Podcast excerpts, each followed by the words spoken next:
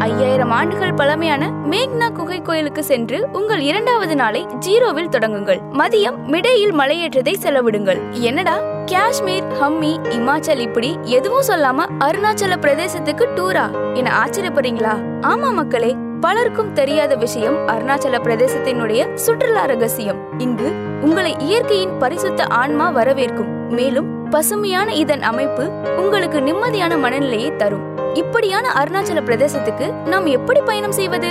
India சுற்றுலா பயணிகள் அருணாச்சலத்தை சுற்றி செல்ல இன்னர் லைன் அனுமதி ஐஎல்பி தேவை. புதுடெல்லி கொல்கத்தா ஷிலாங் அல்லது கவுகாதியில் அமைந்துள்ள அருணாச்சல பிரதேச இல்லங்களில் இருந்து இதை பெறலாம். நீங்கள் இதை ஆன்லைனிலும் விண்ணப்பிக்கலாம். ஆன்லைனில் விண்ணப்பிக்க இங்கே கிளிக் செய்யவும். உங்க சொந்த நகரத்திலிருந்து கவுகாதிக்கு பறக்கவும். அங்கிருந்து இன்டா நகருக்கு டாக்ஸி புக் செய்து கிளம்புங்க. எட்டு மணி நேர பயணத்தில் டாக்ஸியில் சுமார் மூவாயிரம் செலவாகும். விலை இன்னும் குறைக்க விரும்பினால் நீங்கள் ஒரு பேருந்தை தேர்வு செய்யலாம். ஆனால் அதற்கு அதிக நேரம் எடுக்கும். பதினோருல இருந்து பன்னெண்டு மணி நேரம் மாலையில் சென்றடையும் போது உங்கள் ஹோட்டலை தேர்வு செய்து நாள் முழுவதும் ஓய்வெடுக்கவும். மறுநாள் காலை இன்டா நகரை சுற்றலாம். மாநிலத்தின் தலைநகரான இன்டா நகர் நகரத்தை கண்டும் காணாத ஒரு மலை மீது அமைக்கப்பட்ட மர்மமான இன்டா கோட்டையில் இருந்து அதன் பெயரை பெற்றது. சமீபத்திய ஆண்டுகளில் நகரம் கட்டுமானம் மற்றும் வளர்ச்சியில் ஏற்றம் கண்டிருக்கிறது. இது தொலைதூர இடத்தை விட நகர்ப்புற இடத்தின் தோற்றத்தையும் உணர்வையும் அளிக்கிறது. இருப்பினும் கான்கிரீட் நிறைந்திருந்தாலும் வளர்ந்து வரும் இந்த நகரம் அதன் தன்மையும் இழக்கவில்லை. இங்கு சாப்பிட்ட நீங்கள் சிறந்த இடங்களை கண்டடைவீர்கள்.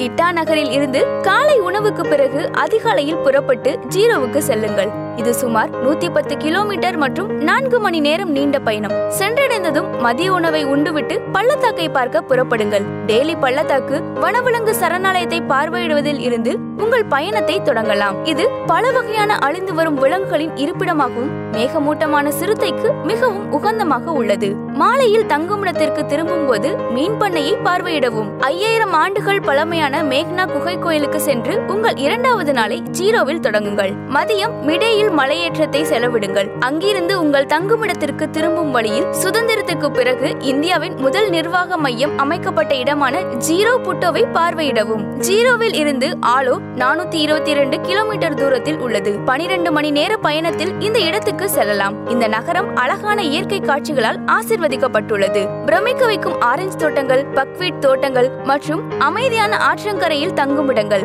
சிபு மற்றும் யோம்ஹோ என்ற இரண்டு ஆறுகள் இந்த நகரத்தின் மையப்பகுதி வழியாக பாய்ந்து அதன் அழகை கூட்டுகின்றன.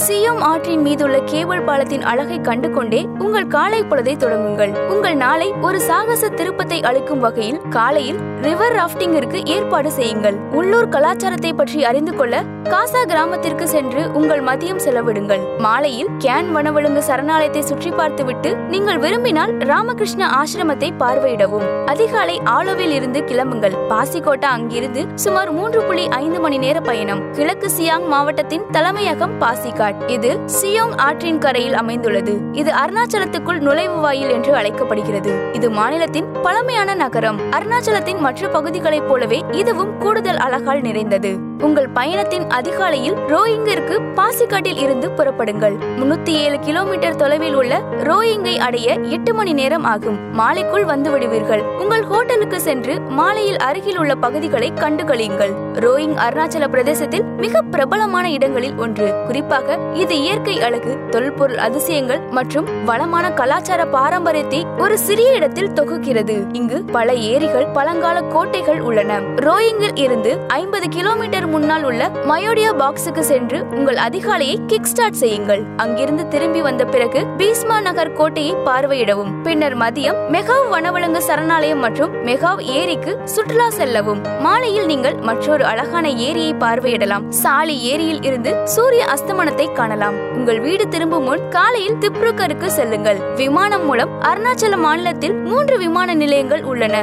ஜீரோ அலாங் மற்றும் தேசு. ஆனால் இவை பொதுவாக குவாஹாத்தி மற்றும் கொல்கத்தாவில் இருந்து இணைக்கும் விமானங்கள் மூலம் சேவை செய்யப்படுகின்றன. நாட்டின் மற்ற பகுதிகளுடன் நன்கு இணைக்கப்பட்டுள்ள விமான நிலையம் குவஹாத்தி ஆகும். ஆனால் அருணாச்சலத்தில் நீங்கள் எங்கு செல்கிறீர்கள் என்பதை பொறுத்து நீங்கள் தேஜ்பூர் மற்றும் திப்ருகருக்கு விமானங்களில் செல்லலாம். இந்த பயண திட்டத்திற்கு குவஹாட்டியை தளமாக பயன்படுத்துவோம். இது மாநில தலைநகரமான இட்டா நகரில் இருந்து முன்னூத்தி பதினோரு கிலோமீட்டர் தொலைவில் உள்ளது. ரயில் மூலம் இட்டா நகரில் இருந்து சுமார் நாற்பத்தி மூணு கிலோமீட்டர் தொலைவில் அசாமில் உள்ள ஹார்மூட்டி ரயில் நிலையம். அருணாச்சல பிரதேசத்தை இந்தியாவின் பிற முக்கிய நகரங்களுடன் இணைக்கும் அருகில் உள்ள ரயில் நிலையம் ஆகும். அங்கிருந்து பேருந்து அல்லது வாடகை வண்டி மூலம் மாநிலத்தை அடையலாம். சாலை வழியாக அருகில் உள்ள அனைத்து மாநிலங்கள் மற்றும் நகரங்களால் எளிதில் அணுகக்கூடியது. அருணாச்சல பிரதேசத்திற்குள் பல அரசு போக்குவரத்து பேருந்துகள் இயக்கப்பட்டு அண்டை மாநிலங்களுடன் இணைக்கப்பட்டுள்ளன. பேருந்துகளை விட நம்பகத்தன்மை வாய்ந்ததாக இருந்தால் டாக்ஸிகளின் வலையமைப்பை நன்கு உருவாக்கப்பட்டு பெரும்பாலான சுற்றுலா பயணிகள் விரும்பப்படுகிறது.